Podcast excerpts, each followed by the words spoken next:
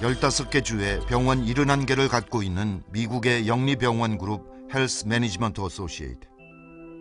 1년 매출 6조 3천억 원에 달하는 이 거대한 영리병원 그룹에서는 정상 체온의 아기를 열이 있다고 입원시키고 오른쪽 무릎에 가벼운 상처가 난 18살 소년도 어김없이 입원시켜 버렸다.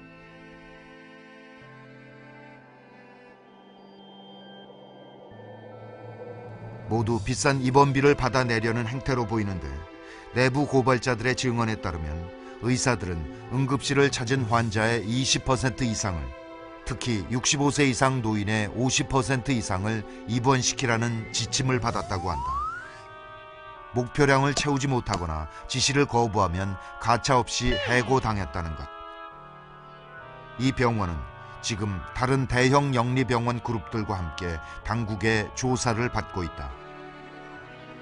불법 사기 행각으로 막대한 돈을 벌어들이는 미국의 영리병원.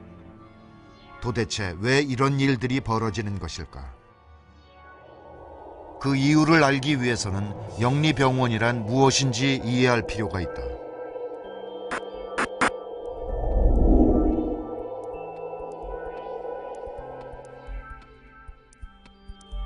보통 병원은 국공립병원과 민간병원으로 나뉘고 민간병원은 다시 비영리병원과 영리병원으로 나뉜다.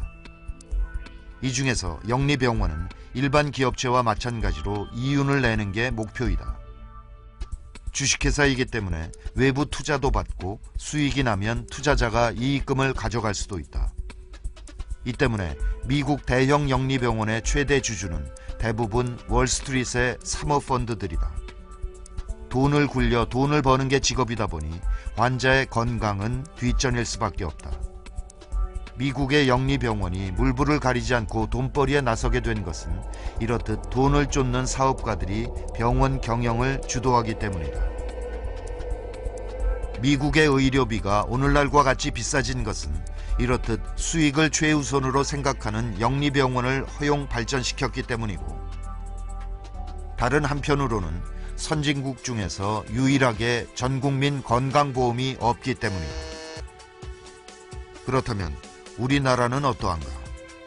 우리나라는 전 국민이 의무적으로 가입하는 국민건강보험이 있고 병원은 법에 따라 비영리로 운영되도록 규정돼 왔다.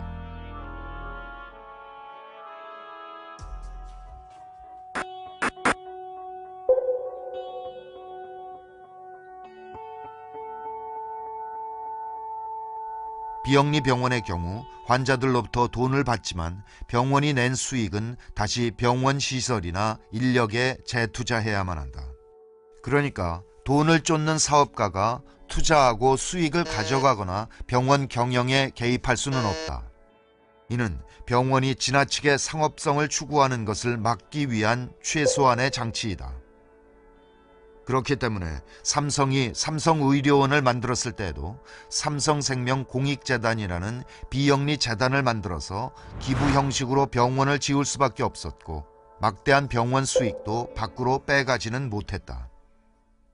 하지만 병원으로 장사를 하고 싶었던 재벌들은 그동안 끈질기게 영리병원 허용을 요구해왔다. 이런 요구에 따라 노무현 정부도 또 이명박 정부도 영리병원 허용을 추진했으나 국민적 반발에 부딪혀 전면 허용은 무산되었다. 이런 상황에서 박근혜 정부는 결국 새로운 묘책을 내놓게 되었다.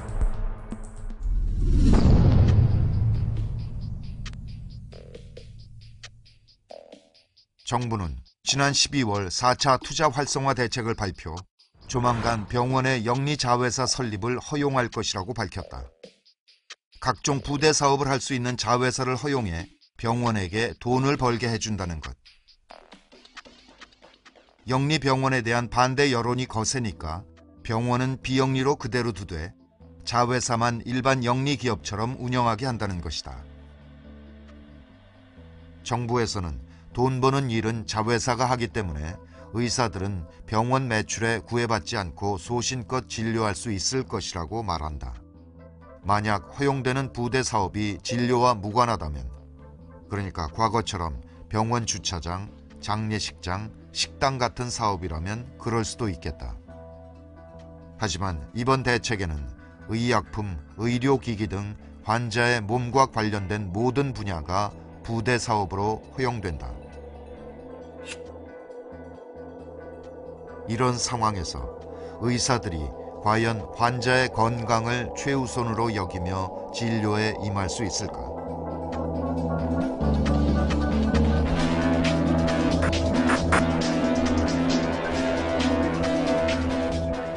영리 자회사가 허용되면 그동안 병원에 눈독을 들이던 투자자들은 드디어 자회사를 만들어 투자도 하고 수익도 가져갈 수 있게 된다.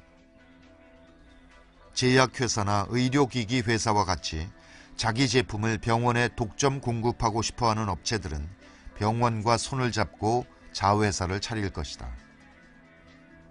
그리고 자회사의 수익을 높이기 위해 병원은 의사들에게 자회사 제품과 서비스를 판매하라고 시킬 것이다. 의사들은 자회사가 만드는 비싼 약, 건강보조식품, 스파 치료, 기능성 화장품, 의료용품들을 팔기 위해 애를 쓸 것이다. 또한 자회사로부터 MRI 같은 비싼 기계를 납품받게 되면 그 기계 값을 뽑기 위해 비싼 검사나 수술을 권장할 수도 있다. 지금도 대부분의 병원들은 의사 개개인이 올린 매출에 따라 성과급을 지급한다. 이 때문에 굳이 안 해도 되는 비싼 검사나 수술을 권하는 의사들이 많아지고 있다. 4, 50만 원에 달하는 비싼 MRI 검사, 가급적 피해야 하는 관절 수술, 응급 상황에서만 실시해야 하는 척추 수술, 그리고 최근 문제가 됐던 갑상선 암 수술까지 의사보다 의학 지식이 없는 환자들은 속수무책 당할 수밖에 없다. 비싼 치료비도 억울하지만 각종 후유증과 의료 사고의 위험도 심각한 문제이다. 애초 받지 않아도 되었을 무릎 수술 때문에 영구 장애 판정을 받게 된 27살 청년. 갑상선 암 수술을 받아 평생 호르몬제를 먹으며 성대마비나 불면증, 탈모 같은 부작용에 시달려야 하는 환자들. 한 네트워크 치과의 내부 문건에서는 스케일링 중 치아를 건드려 일부러 이를 시리게 하라는 내용이 발견되기도 했다. 이렇듯 돈 때문에 벌어지는 한국 병원의 과잉 진료는 이미 도를 넘어섰고 정부의 관리 감독도 제 역할을 해내지 못하고 있다. 이런 상황에서 병원을 사실상 지배할 수 있는 외부 자본이 자회사를 통해 들어오고 부대 사업까지 허용되면 영리화의 폐해는 걷잡을 수 없을 정도로 심각해질 것이다. 정부는 영리병원은 허용할 의사가 없다고 주장하지만 자회사라는 중간 단계를 하나 넣었을 뿐이지 근본 작동 구조는 미국의 영리병원과 크게 다를 바가 없다. 사실상 영리병원을 허용함으로써 환자가 부담해야 하는 각종 치료비와 부대 비용이 오르면 국민 건강보험이 보장해주는 비율은 점점 떨어질 수밖에 없다. 지금도 건강보험이 보장해주는 범위가 해마다 떨어져 전체 의료비의 62%에 불과하다. 앞으로 보장률이 더 떨어진다면 건강보험에 대한 불만은 더욱 높아질 것이고 급기야 건강보험 의무 가입을 폐지하자는 목소리가 더 커질 수 있다. 이렇게 되면 민간 보험사들만 쾌재를 부르게 된다. 민간 보험을 찾는 사람들은 점점 많아지고 아쉬울 게 없는 보험사들은 차츰차츰 혜택을 줄이면서 보험료는 인상시킬 것이다. 가난하고 병든 사람들은 이제 보험 가입조차 점점 힘들어질 것이다. 보험에 들 수 없어 병원 근처에도 가지 못하는 미국인들의 처지. 그게 결코 남의 일이 아닐 수도 있다는 얘기다.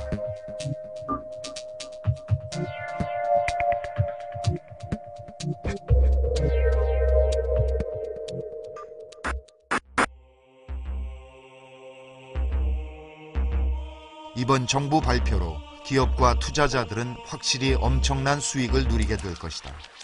병원에 자기 물품을 납품하게 될 의료 관련 업체들은 손쉽게 큰 돈을 벌 수 있다. 중대형 병원들도 피말리는 경쟁과 인수 합병 등을 거쳐 몇몇 대형 병원 그룹으로 집중될 것이다. 그 누구보다 그동안 의료 분야에 뛰어들려고 오랫동안 공들여온 삼성이야말로 엄청난 이익을 볼 수 있다. 그룹을 먹여 살릴 새로운 사업으로 의료 분야를 지목한 삼성은 이미 의료와 관련된 모든 연관 산업에 진출했고 각급 병원들과의 폭넓은 협력 관계도 구축하고 있다.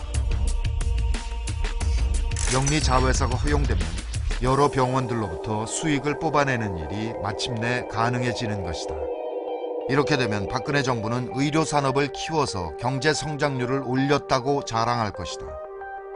하지만 병원과 재벌이 벌어들일 엄청난 돈은 다른 데서 나오는 것이 아니다. 바로 우리 국민의 호주머니에서 나오는 돈이다.